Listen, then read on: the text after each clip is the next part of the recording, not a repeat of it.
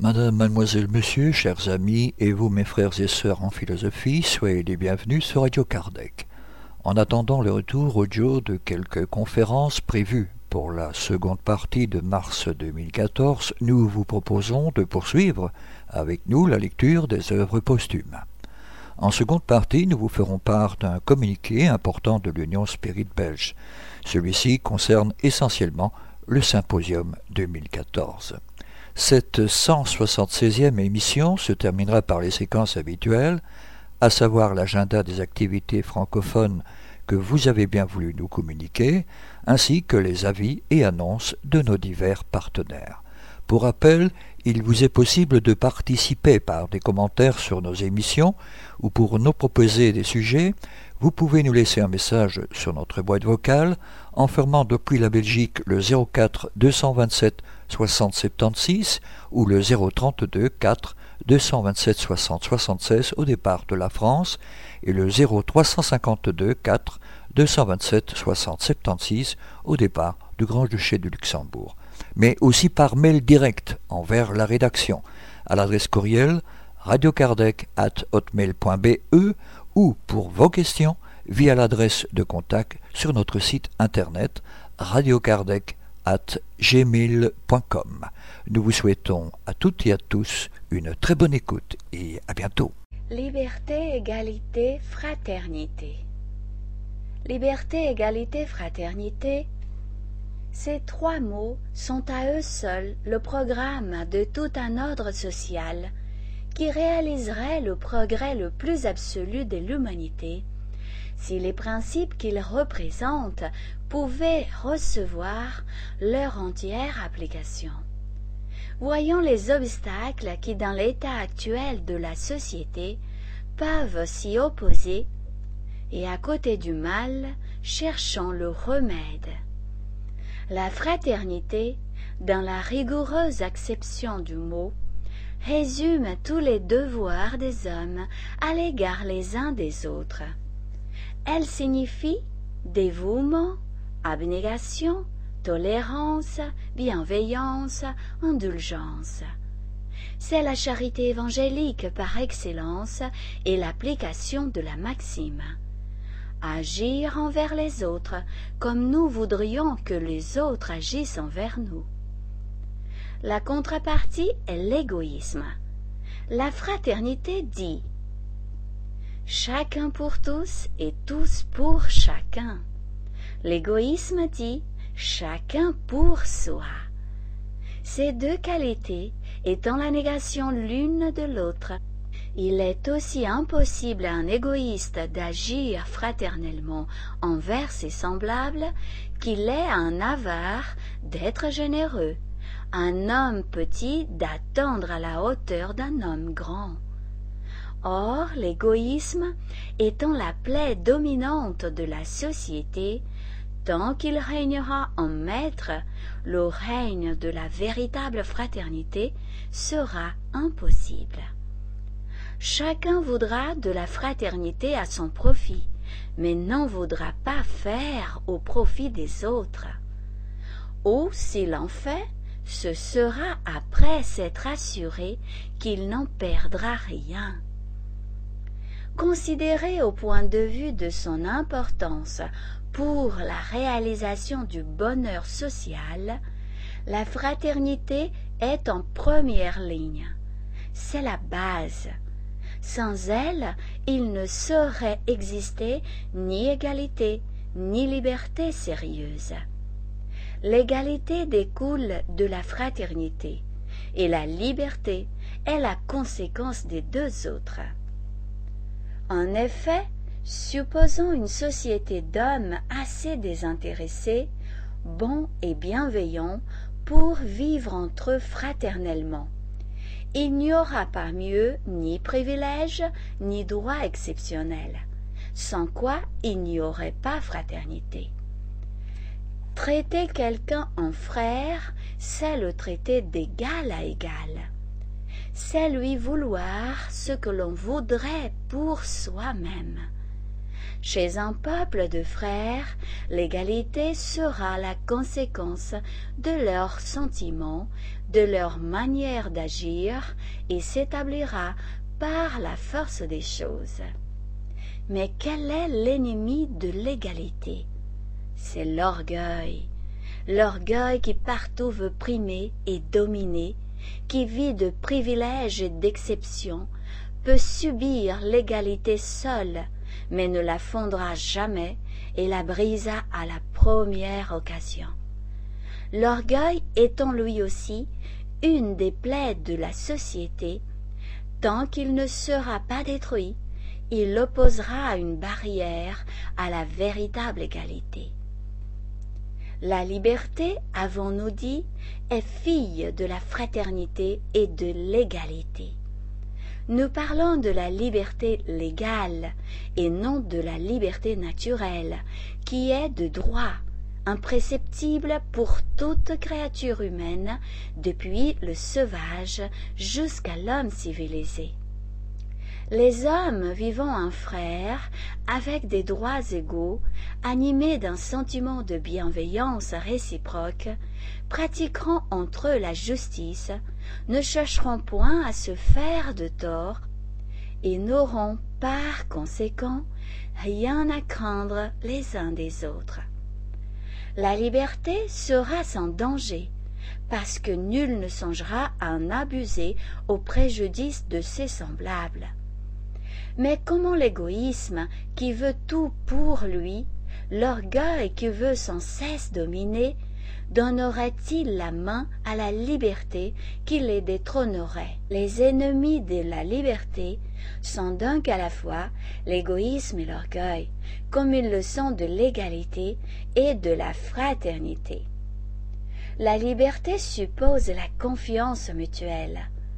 Or, il ne saurait y avoir confiance entre gens mus par le sentiment exclusif de la personnalité.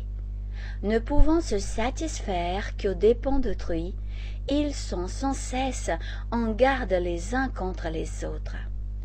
Toujours dans la crainte de perdre ce qu'ils appellent leurs droits, la domination est la condition même de leur existence.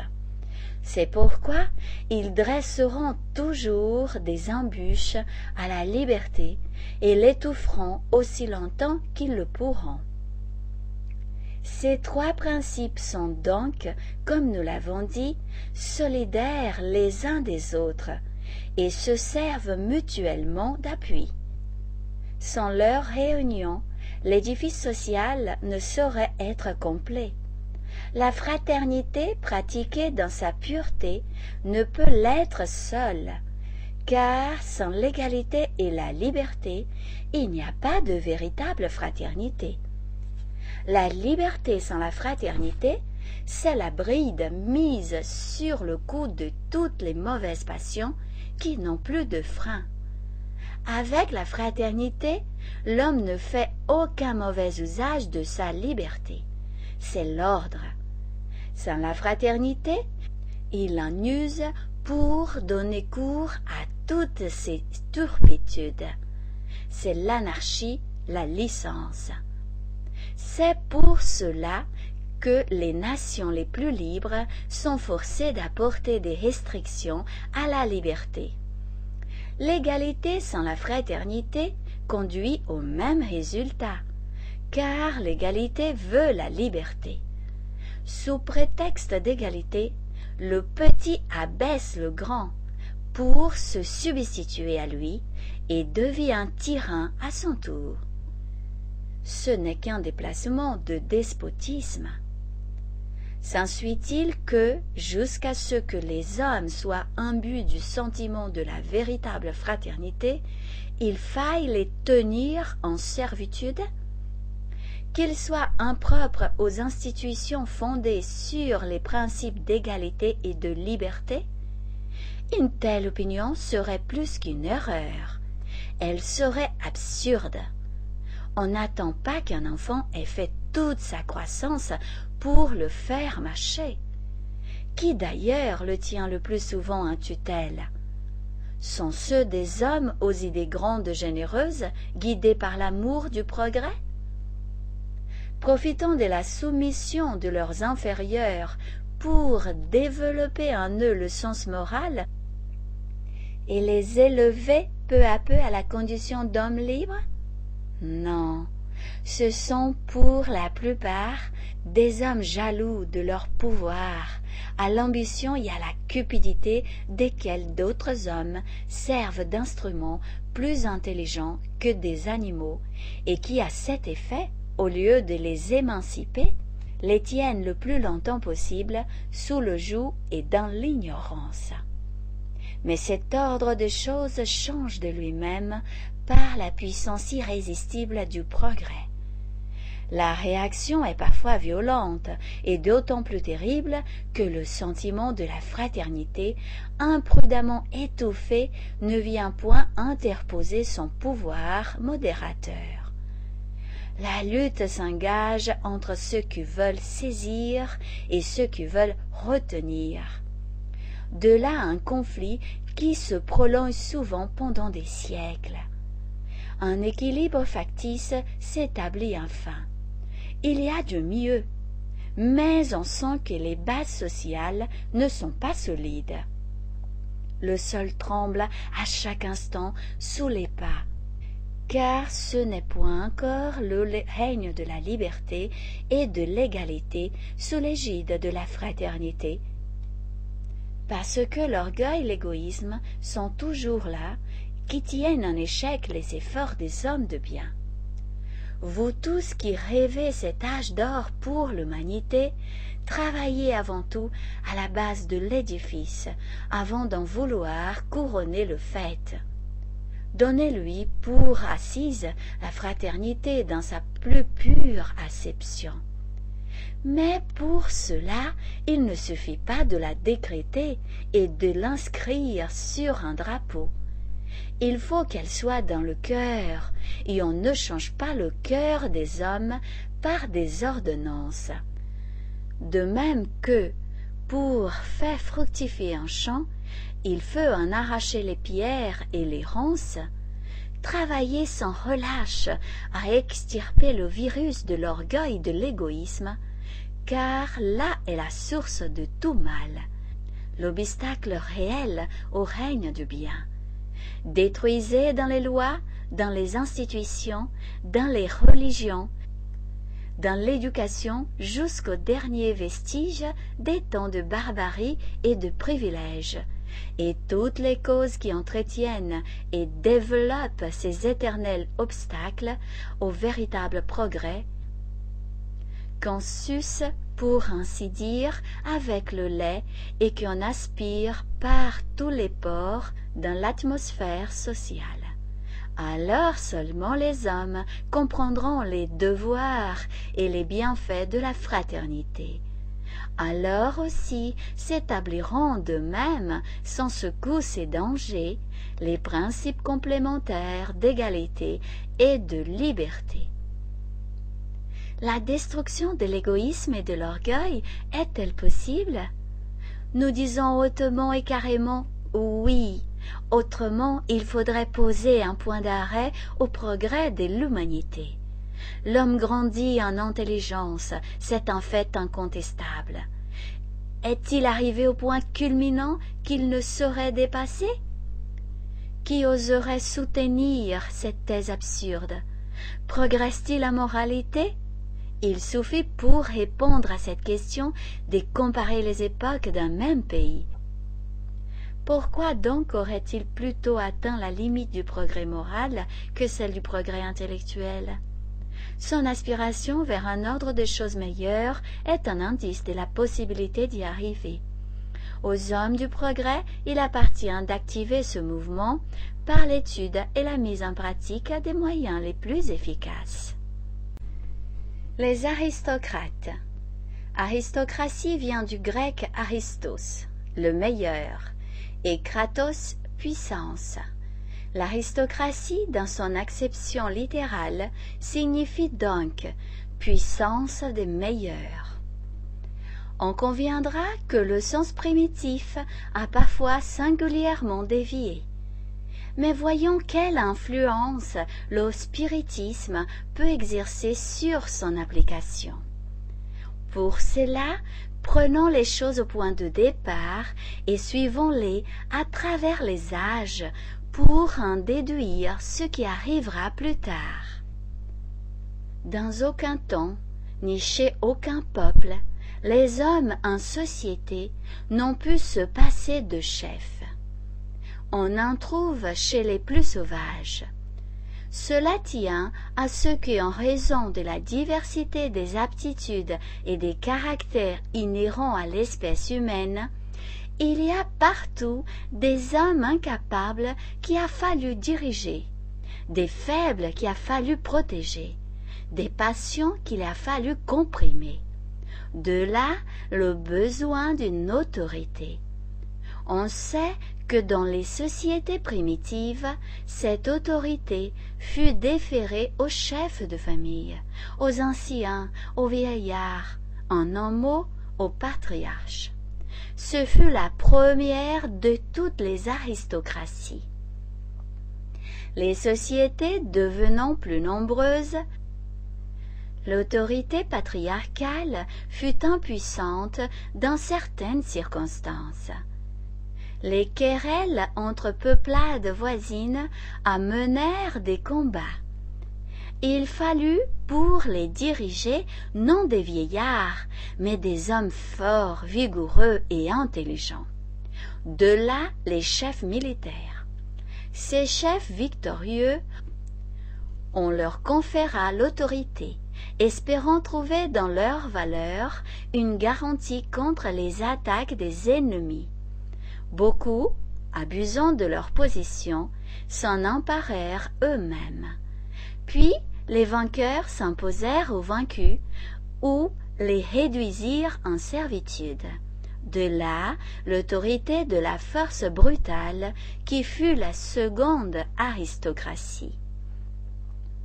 Les forts, avec leurs biens, transmirent tout naturellement leur autorité à leurs enfants, et les faibles, comprimés, n'osant rien dire, s'habituèrent peu à peu à considérer ceux-ci comme les héritiers des droits conquis par leur père et comme leurs supérieurs.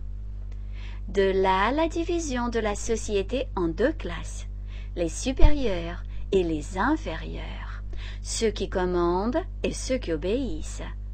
De là, par conséquent, l'aristocratie de la naissance, qui devint tout aussi puissante et tout aussi prépondérante que celle de la force, parce que si elle n'avait pas la force par elle-même, comme au premier temps où il fallait payer de sa personne, elle disposait d'une force mercenaire. Ayant tout pouvoir, elle se donna tout naturellement des privilèges. Pour la conservation de ces privilèges, il fallait leur donner le prestige de la légalité, et elle fit les lois à son profit, ce qui lui était facile, puisque seule elle les faisait. Cela n'était pas toujours suffisant. Elle y donna le prestige du droit divin, pour les rendre respectables et inviolables. Pour assurer ce respect de la part de la classe soumise, qui devenait de plus en plus nombreuse et plus difficile à contenir, même par la force, il n'y avait qu'un moyen: l'empêcher de voir clair, c'est-à-dire la maintenir dans l'ignorance. Si la classe supérieure avait pu nourrir la classe inférieure sans rien faire, elle en aurait eu bon marché pendant longtemps encore. Mais comme celle-ci était obligée de travailler pour vivre, et de travailler d'autant plus qu'elle était plus pressurée, il en résultait que la nécessité de trouver sans cesse de nouvelles ressources, de lutter contre une concurrence envahissante, de chercher de nouveaux débauchés pour les produits, a développé son intelligence, et qu'elle s'est éclairée par les causes mêmes dont on se servait pour l'assujettir. Ne voit-on pas là le doigt de la Providence? La classe soumise a donc vu clair. Elle a vu le peu de consistance du prestige qu'on lui opposait, et se sentant forte par le nombre, elle a aboli les privilèges et proclamé l'égalité devant la loi. Ce principe a marqué chez certains peuples la fin du règne de l'aristocratie de naissance, qui n'est plus que nominale et honorifique, puisqu'elle ne confère plus de droits légaux. Alors s'est élevée une nouvelle puissance, celle de l'argent, parce qu'avec de l'argent, on dispose des hommes et des choses. C'était un soleil levant devant lequel on s'est incliné, comme jadis on s'inclinait devant un blason et plus bas encore. Ce qu'on n'accordait plus au titre, on l'accordait à la fortune, et la fortune a eu ses privilèges légaux.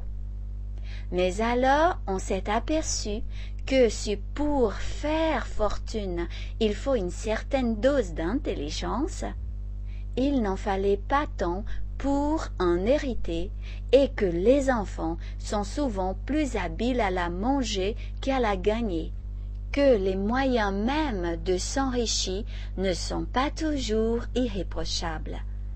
Il en résulte que l'argent perd peu à peu son prestige moral, et qu'à cette puissance tend à se substituer une autre puissance, une autre aristocratie plus juste, celle de l'intelligence, devant laquelle chacun peut s'incliner sans s'avilir, parce qu'elle appartient aux pauvres comme aux riches. Sera ce la dernière? Est-elle la plus haute expression de l'humanité civilisée? Non. L'intelligence n'est pas toujours un gage de moralité, et l'homme le plus intelligent peut faire un très mauvais emploi de ses facultés. D'un autre côté, la moralité seule peut souvent être incapable. L'union de ces deux facultés, l'intelligence et moralité, est donc nécessaire pour créer une prépondérance légitime, et à laquelle la masse se soumettra aveuglement, parce qu'elle lui inspirera toute confiance par ses lumières et par sa justice.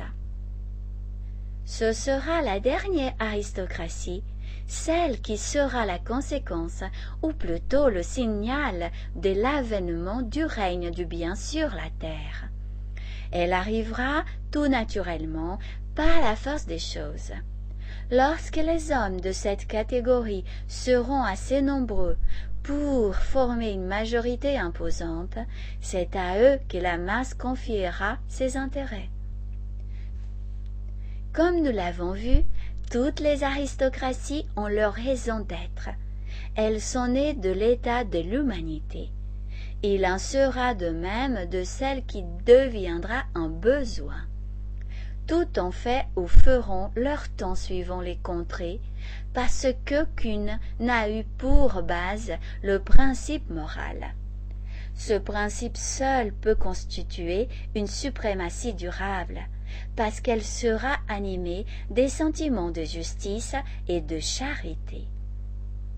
Suprématie que nous appellerons aristocratie intellecto-morale. Un tel état de choses est-il possible avec l'égoïsme, l'orgueil, la cupidité qui règnent en maître sur la terre? À cela nous répondrons carrément, oui, non seulement il est possible, mais il arrivera, car il est inévitable. Aujourd'hui, l'intelligence domine, elle est souveraine, personne ne saurait le contester. Et cela est si vrai que vous voyez l'homme du peuple arriver aux premiers emplois. Cette aristocratie n'est-elle pas plus juste, plus logique, plus rationnelle que celle de la force brutale, de la naissance ou de l'argent? Pourquoi donc serait-il impossible d'y joindre à la moralité? Parce que, disent les pessimistes, le mal domine sur la terre. est-il dit que le bien ne l'emportera jamais ? Les mœurs et par suite les institutions sociales ne valent-elles pas 100 fois mieux aujourd'hui qu'au Moyen-Âge ? Chaque siècle n'a-t-il pas été marqué par un progrès ? Pourquoi donc l'humanité s'arrêterait-elle quand elle a encore tant à faire ? Les hommes, par un instinct naturel, cherchent leur bien-être. S'ils ne le trouvent pas complet dans le règne de l'intelligence, ils le chercheront ailleurs. Et où pourront-ils le trouver si ce n'est dans le règne de la moralité ? Pour cela, il faut que la moralité l'emporte numériquement. Il a fort à faire, c'est incontestable. Mais encore une fois, il y aurait sotte présomption à dire que l'humanité est arrivée à son apogée quand on la voit marcher sans cesse dans la voie du progrès. Disons d'abord que les bons sur la terre ne sont pas tout à fait aussi rares qu'on le croit. Les mauvais sont nombreux, cela est malheureusement vrai. Mais ce qui les fait paraître encore plus nombreux, c'est qu'ils ont plus d'audace et qu'ils sentent que cette audace même leur est nécessaire pour réussir. Et pourtant ils comprennent tellement la prépondérance du bien que, ne pouvant le pratiquer, ils en prennent le masque. Les bons, au contraire, ne font pas parade de leur bonne qualité. Ils ne se mettent pas en évidence et voilà pourquoi ils paraissent si peu nombreux. Mais sondez les actes intimes accomplis sans ostentation, et dans tous les rangs de la société, vous trouverez encore assez de bonne et loyale nature pour vous rassurer le cœur et ne pas désespérer de l'humanité. Et puis, il faut le dire aussi, parmi les mauvais, il y en a beaucoup qui ne le sont que par entraînement, et qui deviendraient bons s'ils étaient soumis à une bonne influence. Nous posons en fait que sur 100 individus, il y a 25 bons et 75 mauvais. Sur ces derniers, il y en a 50 qui le sont par faiblesse et qui seraient bons s'ils avaient de bons exemples sur les yeux, et si surtout ils avaient eu une bonne direction dès l'enfance. Et que, sur les 25 franchement mauvais, tous ne sont pas incorrigibles. Dans l'état actuel des choses, les mauvais sont en majorité et ils font la loi aux bons. Supposons qu'une circonstance amène la conversion des 50 moyens, les bons seront en majorité et feront la loi à leur tour. Sur les 25 autres franchement mauvais, plusieurs subiront l'influence et il ne resterait que quelques incorrigibles sans prépondérance. Prenons un exemple pour comparaison. Il y a des peuples chez lesquels le meurtre et le vol sont l'état normal. Le bien y fait exception. Chez les peuples les plus avancés et les mieux gouvernés de l'Europe, le crime est l'exception. Traqué par les lois, il est sans influence sur la société. Ce qui domine encore, ce sont les vices de caractère, l'orgueil, l'égoïsme, la cupidité et leur cortège. Pourquoi donc ces peuples progressants? Les vices n'y deviendraient-ils pas l'exception, comme le sont aujourd'hui les crimes, tandis que les peuples inférieurs attendraient votre niveau? Nier la possibilité de cette marche ascendante serait nier le progrès. Assurément, un tel état de choses ne peut être l'œuvre d'un jour. Mais s'il est une cause qui doive en hâter l'avènement, c'est sans aucun doute le spiritisme. Agent par excellence de la solidarité humaine, montrant les épreuves de la vie actuelle comme la conséquence logique et rationnelle des actes accomplis dans les existences antérieures, faisant de chaque homme l'artisan volontaire de son propre bonheur, de sa vulgarisation universelle résultera nécessairement une élévation sensible du niveau moral actuel. Les principes généraux de notre philosophie sont à peine élaborés et coordonnés, et déjà ils sont réunis dans une imposante communion de pensées, des millions d'adhérents disséminés sur toute la terre.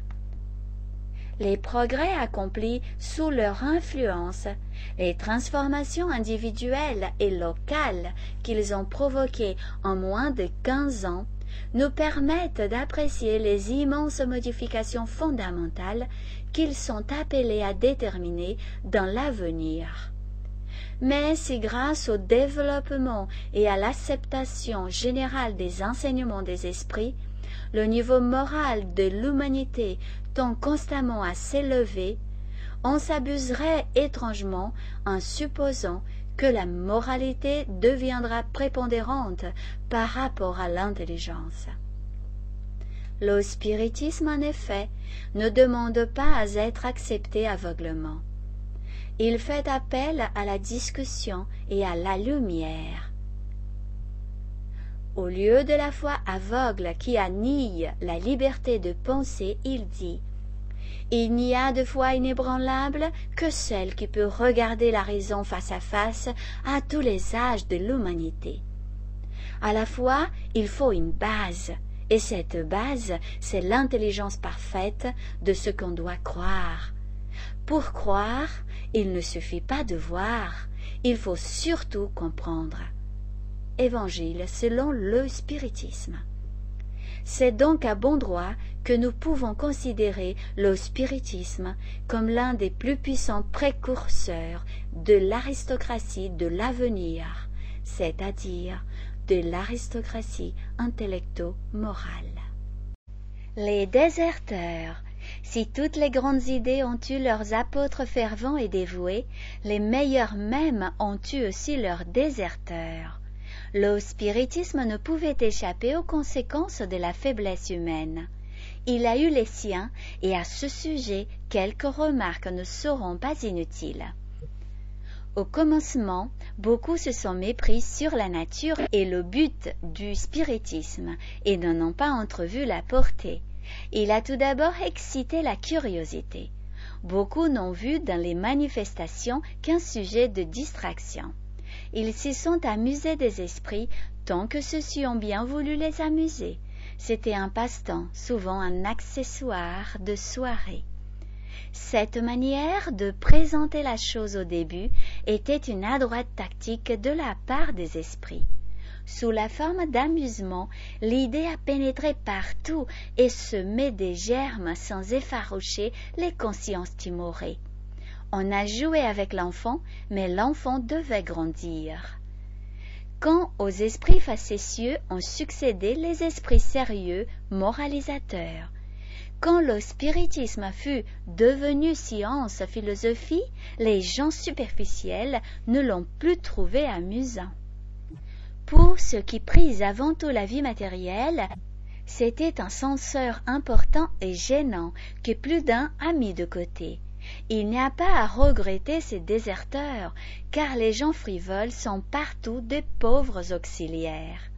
Cependant, cette première phase n'a pas été du temps perdu, bien loin de là. À la faveur de ce déguisement, l'idée s'est 100 fois plus popularisée que si elle eût revêtu dès l'origine une forme sévère. Mais de ce milieu léger et insouciant sont sortis des penseurs sérieux. Ces phénomènes, mis à la mode par l'attrait de la curiosité, devenus un engouement, ont tenté la cupidité des gens à l'affût de ce qui est nouveau, dans l'espoir d'y trouver une porte ouverte. Des manifestations semblaient une matière merveilleusement exploitable, et plus d'un songea à en faire un auxiliaire de son industrie. D'autres y vinrent une variante de l'art de la divination, un moyen peut-être plus sûr que la cartomancie, le mar de café, etc., etc., pour connaître l'avenir et découvrir les choses cachées, car selon l'opinion d'alors, les esprits devaient tout savoir.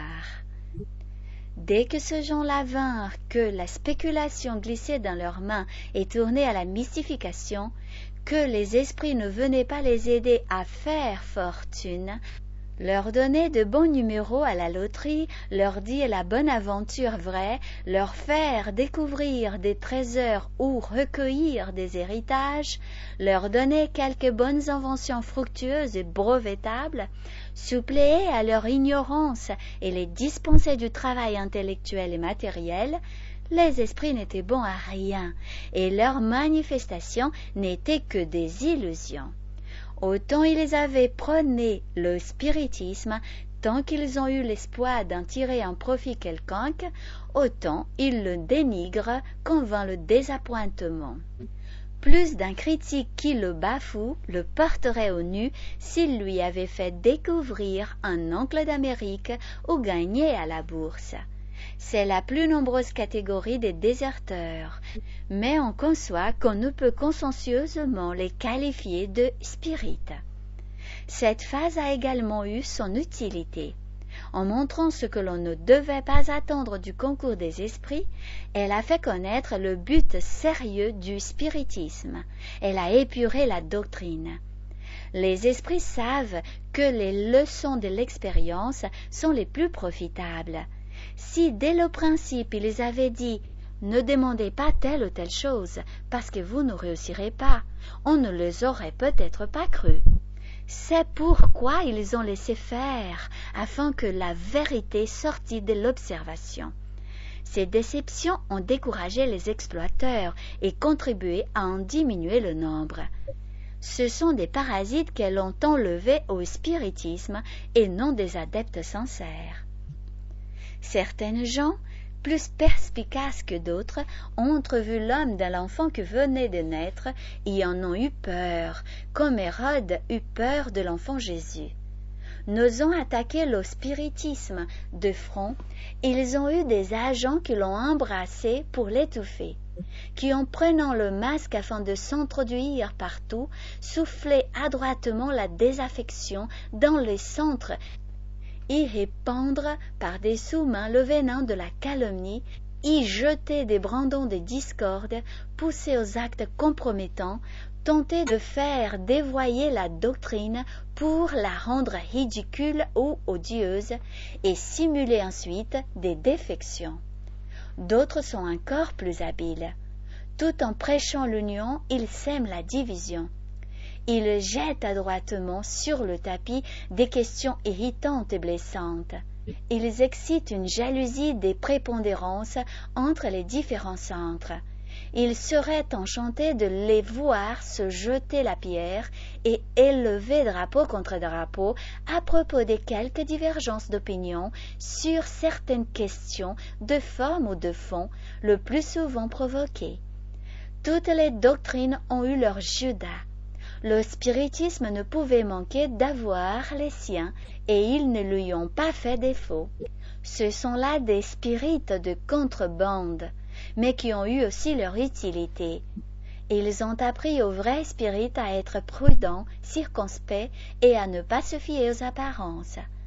En principe, il faut se méfier des ardeurs trop fiévreuses qui sont presque toujours des feux de paille, ou des simulacres des enthousiasmes de circonstances qui soufflaient aux actes par l'abondance des paroles. La véritable conviction est calme, réfléchie, motivée. Elle s'y révèle comme le vrai courage par les faits, c'est-à-dire par la fermeté, la persévérance et surtout l'abnégation.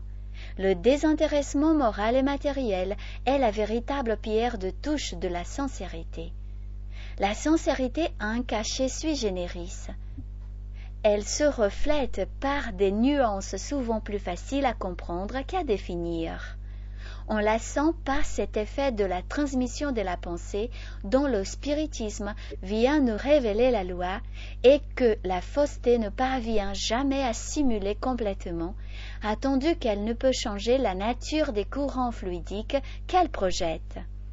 Elle croit à tort donner le change par une basse et servile flatterie qui ne peut séduire que les âmes orgueilleuses, mais c'est par cette flatterie même qu'elle se trahit auprès des âmes élevées.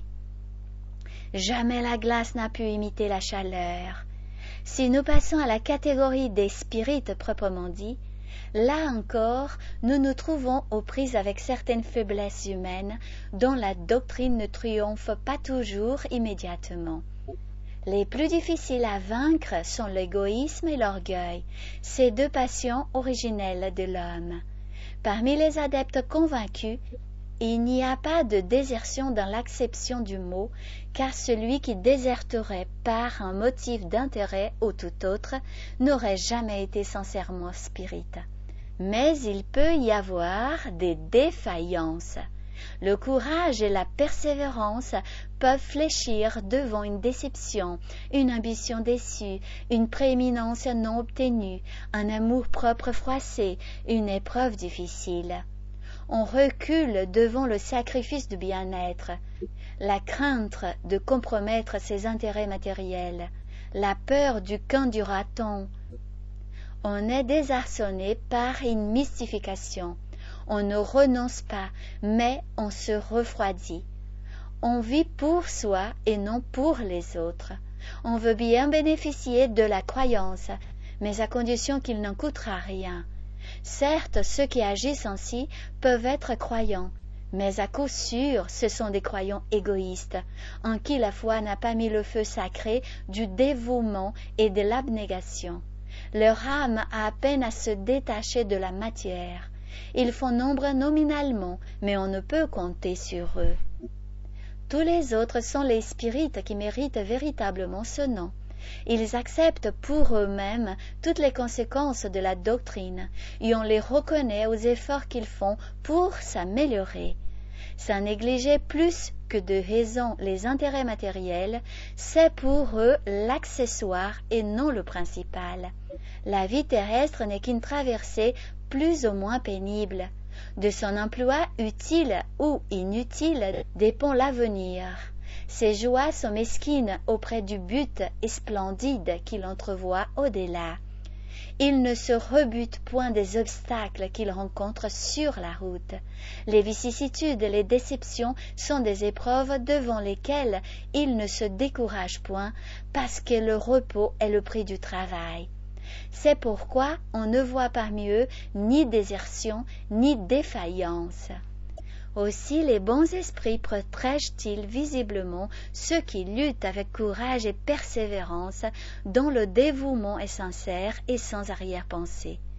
Ils les aident à triompher des obstacles et allègent les épreuves qu'ils ne peuvent leur éviter, tandis qu'ils abandonnent non moins visiblement ceux qui les abandonnent et sacrifient la cause de la vérité à leur ambition personnelle. Devons-nous ranger parmi les déserteurs du spiritisme ceux qui s'y retirent parce que notre manière de voir ne les satisfait pas, ceux qui, trouvant notre méthode trop lente ou trop rapide, prétendent attendre plus tôt et dans de meilleures conditions le but que nous nous proposons? Non, certes, si la sincérité et le désir de propager la vérité sont leurs seuls guides.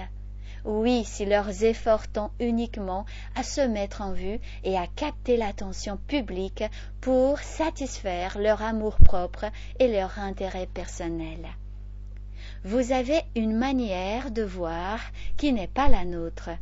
Vous ne sympathisez pas avec les principes que nous admettons. Rien ne prouve que vous soyez dans le vrai plus que nous. On peut différer d'opinion en matière de science. Cherchez de votre côté comme nous cherchons du nôtre. L'avenir fera bien voir qui de nous a tort ou raison. Nous ne prétendons pas être seuls dans les conditions sans lesquelles on ne peut faire d'études sérieuses et utiles. Ce que nous avons fait, d'autres peuvent assurément le faire.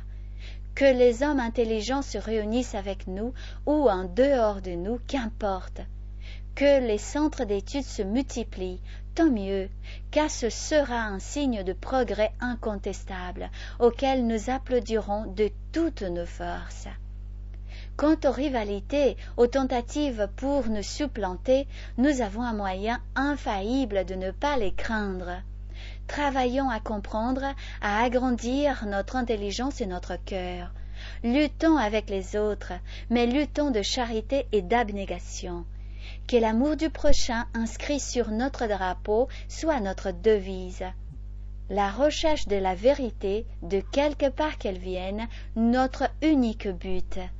Avec de tels sentiments, nous braverons la raillerie de nos adversaires et les tentatives de nos compétiteurs. Si nous nous trompons, nous n'aurons pas le sot amour-propre de nous entêter dans des idées fausses. Mais il est des principes sur lesquels on est certain de ne jamais se tromper.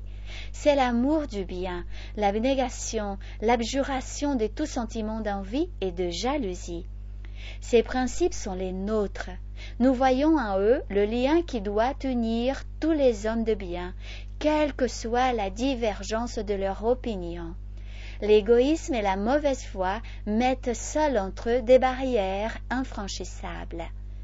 Mais quelle sera la conséquence de cet état de choses?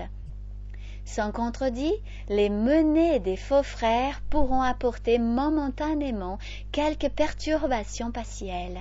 C'est pourquoi il faut faire tous ces efforts pour les déjouer autant que possible.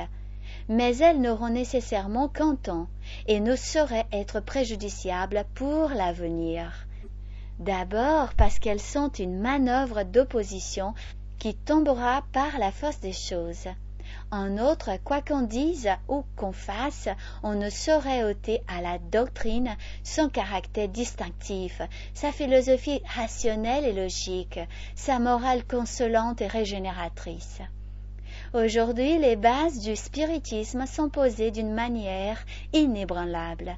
Les livres écrits sans équivoque et mis à la portée de toutes les intelligences seront toujours l'expression claire et exacte de l'enseignement des esprits et le transmettront intact à ceux qui viendront après nous. Il ne faut pas perdre de vue que nous sommes dans un moment de transition et que nulle transition ne se perd sans conflit. Il ne faut donc pas s'étonner de voir s'agiter certaines passions. Les ambitions compromises, les intérêts froissés, les prétentions déçues, mais peu à peu tout cela s'éteint. La fièvre se calme, les hommes passent et les idées nouvelles restent. Spirit, si vous voulez être invincible, soyez bienveillant et charitable. Le bien est une cuirasse contre laquelle viendront toujours se briser les manœuvres de la malveillance. Soyons donc sans crainte. L'avenir est à nous. Laissons nos adversaires se débattre sous l'étreinte de la vérité qui les offusque.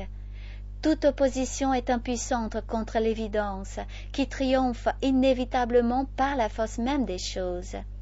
La divulgation universelle du spiritisme est une question de temps, et dans ce siècle-ci, le temps marche à pas de géant sous l'impulsion du progrès.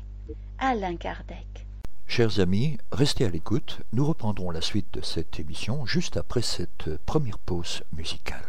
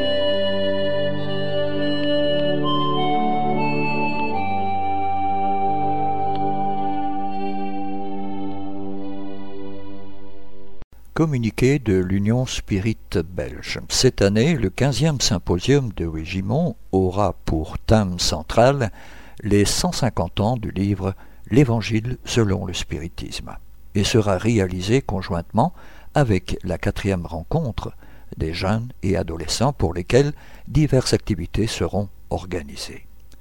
Situé dans un écrin de verdure, ce château dont les origines remontent au XVe siècle est un endroit idéal pour réaliser des activités tant pour les adultes que pour les enfants, et ceci en toute convivialité. Comme à l'accoutumée, les participants auront la possibilité de loger sur place et de se restaurer à un prix plus que démocratique. Nous profiterons de cette belle opportunité pour vivre un moment privilégié de fraternité et d'échange tout en nous instruisant. Ce séminaire sera aussi l'occasion de nous retrouver en famille, parents, enfants, petits-enfants, ou spirites qui parfois ne se rencontrent qu'à de trop rares occasions. Dans ce but, diverses activités seront organisées, laissant une large partie aux moments conviviaux. Outre le thème central, différents sujets seront abordés de façon interactive afin de permettre un échange constant entre l'orateur et le public et créer par la même occasion une dynamique de groupe. Alors, n'hésitez surtout pas et réservez la date du week-end du 17 mai 2014 dans votre agenda et de vous inscrire dès aujourd'hui via notre site internet www.spirit.be. Nous comptons sur votre présence. Nous voici arrivés à l'agenda des activités francophones que vous avez bien voulu nous communiquer. Au Grand-Duché de Luxembourg, nos frères et sœurs du groupe Spirit Allan Kardec de Luxembourg ont le plaisir de vous inviter à leur prochaine conférence.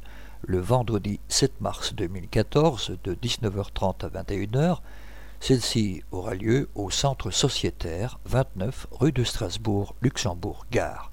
Le thème « À la recherche de notre paix intérieure » vous sera présenté par notre sœur Juselma Coelho. Entrée gratuite. Pour renseignements complémentaires et inscriptions, merci de bien vouloir prendre contact par la voie téléphonique en formant le 0352 55 29 46 ou via courriel à l'adresse suivante Allan Kardec Lux en un mot @yahoo.fr. En Belgique, nos frères et sœurs du Centre d'études spirites Allan Kardec de Bruxelles ont le plaisir de vous inviter le samedi 8 mars 2014 à 20h pour une conférence de notre sœur Juselma Coelho sur l'influence des esprits dans notre vie. Celle-ci aura lieu au siège social du CESAC, 134 rue Louis App à 1040 Bruxelles. Entrée libre et gratuite. Informations complémentaires, cessacbruxelles en un mot @gmail.com ou par la voie téléphonique en formant le 0491 749 234. Le Centre d'études spirites Allan Kardec vous invite avec plaisir au cours du groupe d'études des apprentis de l'Évangile.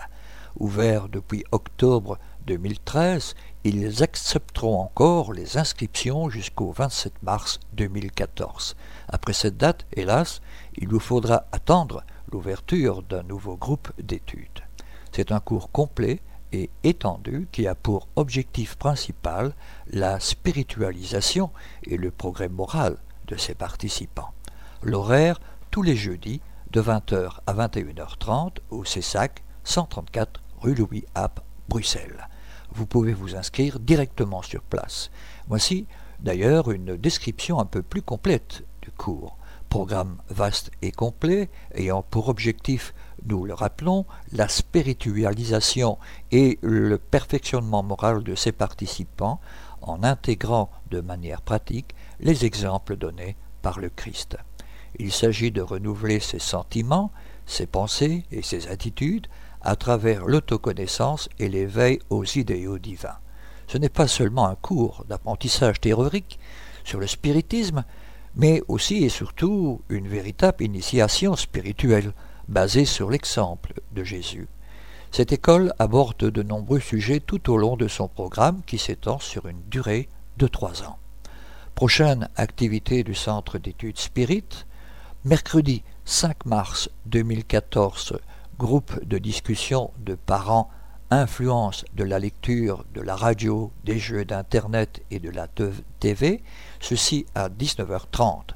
Jeudi 6 mars 2014, groupe d'études des apprentis de l'Évangile, le précurseur, ceci aura lieu à 20h. Samedi 8 mars 2014, groupe de discussion de parents sur les choses importantes à dire à vos ados avant leurs 18 ans, et ceci à 15h45. Groupe des jeunes, faire le bien à 15h45. Groupe des enfants, loi de l'égalité. Exposé débat spirites, échelle des esprits, ne pas faire confiance à tous les esprits. Échelle des esprits incarnés, hommes bons et mauvais, intelligents et ignorants, le progrès spirituel, et ceci à 18h30. Causerie, l'orgueil et l'humilité, à 18h30. Mercredi 12 mars 2014, groupe de discussion de parents sur la maladie, sur les maladies, mort des enfants, des frères ou des grands-parents, 19h30. Jeudi 13 mars 2014, groupe d'études des apprentis de l'Évangile, début du travail public du Christ à 20h. Samedi 15 mars 2014, groupe de discussion de parents, préjugés racial et social, groupe des jeunes, projet social et projet potager, groupe des enfants, la loi de la liberté et progrès, et ceci à 15h45.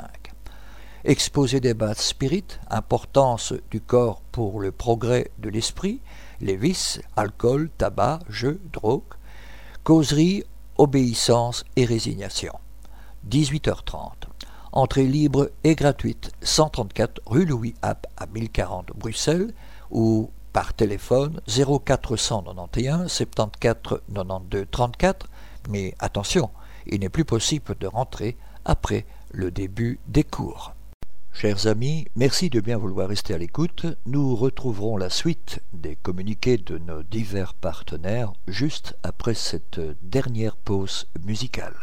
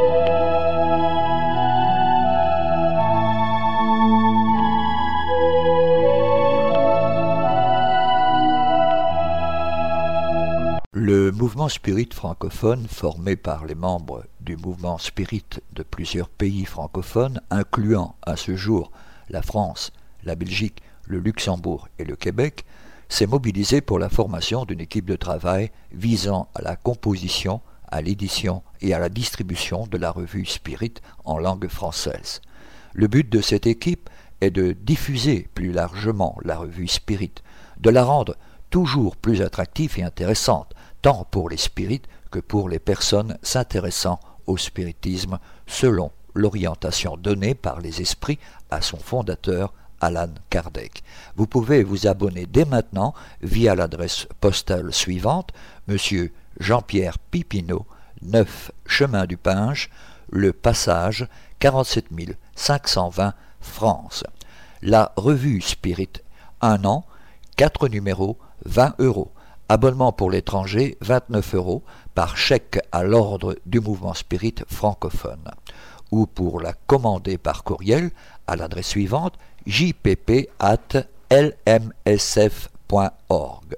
Au sujet de livres, et en particulièrement en France, toute commande de livres spirit peut également être effectuée auprès de notre frère Jean-Pierre Pipineau via l'adresse courriel jppno@sfr.fr.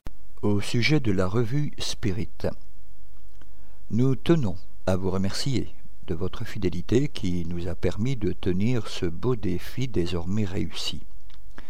Dans cette optique, nous aimerions rendre la revue encore plus dynamique et attractive en renouant avec une pratique commune dans les revues et qui était déjà familière dans la revue Spirit du temps d'Allan Kardec. Les prochains numéros verront donc apparaître ou se développer certaines rubriques. La rubrique « Témoignages ». Vous avez vécu des phénomènes particuliers ? Vous avez des témoins ou des preuves qui peuvent nous permettre de démontrer leur véracité ? Écrivez-nous pour que nous puissions, avec votre autorisation, faire connaître dans la revue Spirit ces phénomènes que beaucoup de personnes vivent et dont elles n'osent pas parler. Questions des lecteurs sur la philosophie Spirit. Vous avez des questions ? Vous aimeriez avoir des réponses fiables sur des sujets qui vous préoccupent. Écrivez-nous et nous vous ferons un plaisir de vous répondre tout en faisant profiter les lecteurs de celle-ci, anonymement ou non, suivant votre volonté. Il en est de même, d'ailleurs, pour Radio Kardec. Boîte à idées. Vous avez des propositions qui, selon vous, amélioreraient la revue Spirit. Vous avez des vues que vous aimeriez partager sur le mouvement Spirit. Vous aimeriez faire avancer une idée. Là aussi, écrivez-nous. Nous nous occuperons de la faire parvenir aux personnes intéressées, en plus de la partager éventuellement avec le reste des lecteurs. Lu dans la presse. Vous avez un livre à soumettre à la lecture du comité de rédaction de la revue Spirit. Vous venez de lire un article dans le journal qui vous interpelle. Vous voulez diffuser un article intéressant pour promouvoir le spiritisme, transmettez-le nous avec vos commentaires éventuels. Rubrique nationale et internationale. Vous avez des événements en rapport avec le spiritisme à promouvoir. Vous êtes témoin d'événements liés au mouvement spirit près de chez vous. Vous avez assisté à des conférences ou des manifestations liées de près ou de loin au spiritisme. Vous avez des photos et des impressions. Annoncez-les pour les uns et pour les autres, faites-les partager avec nos lecteurs. Le comité se réservera toujours le droit de sélectionner les articles les plus intéressants, au vu du respect de la philosophie spirit, mais aussi du nombre de pages de la revue. Le comité de rédaction pourra ne pas donner suite à certaines propositions s'il estime que le doute existe quant à la véracité ou l'interprétation de phénomènes vécus ou proposés. À vos plumes, donc. Envoyez un mail de prise de contact à info@lmsf.org ou écrivez-nous à notre adresse pour le courrier des lecteurs Union Spirit Belge, courrier des lecteurs de la revue Spirit, 43 rue Maguin à 4000 Liège, Belgique. Merci. Notre émission se termine donc ici. Pour rappel, notre démarche est de mieux faire comprendre le spiritisme. L'étude des ouvrages d'Allan Kardec est fondamentale, voire indispensable, pour une bonne compréhension de la philosophie spirit. Nous sommes donc à votre disposition pour répondre aux questions que vous vous posez ou que la lecture des ouvrages d'Allan Kardec vous suggère. Vous pouvez également poser vos questions par e-mail de manière tout à fait anonyme, si vous le souhaitez, à l'adresse radio@spirit.be. Nous y répondrons avec plaisir. Notre répondeur téléphonique, le 0032 4 227 60 76, est également à votre disposition si vous souhaitez laisser vos questions. Si par contre vous préférez nous écrire, nous répondrons à vos demandes lors de l'une de nos prochaines émissions. vous pouvez envoyer votre courrier à l'attention du président de l'Union Spirit belge, M. Jean-Paul Evrard, 43 rue Maguin à 4000 Liège, Belgique, ou votre demande d'information sur un thème précis directement auprès du coordinateur des émissions, M. Gérard Donny, radiokardec@hotmail.be. Merci de votre attention et à bientôt.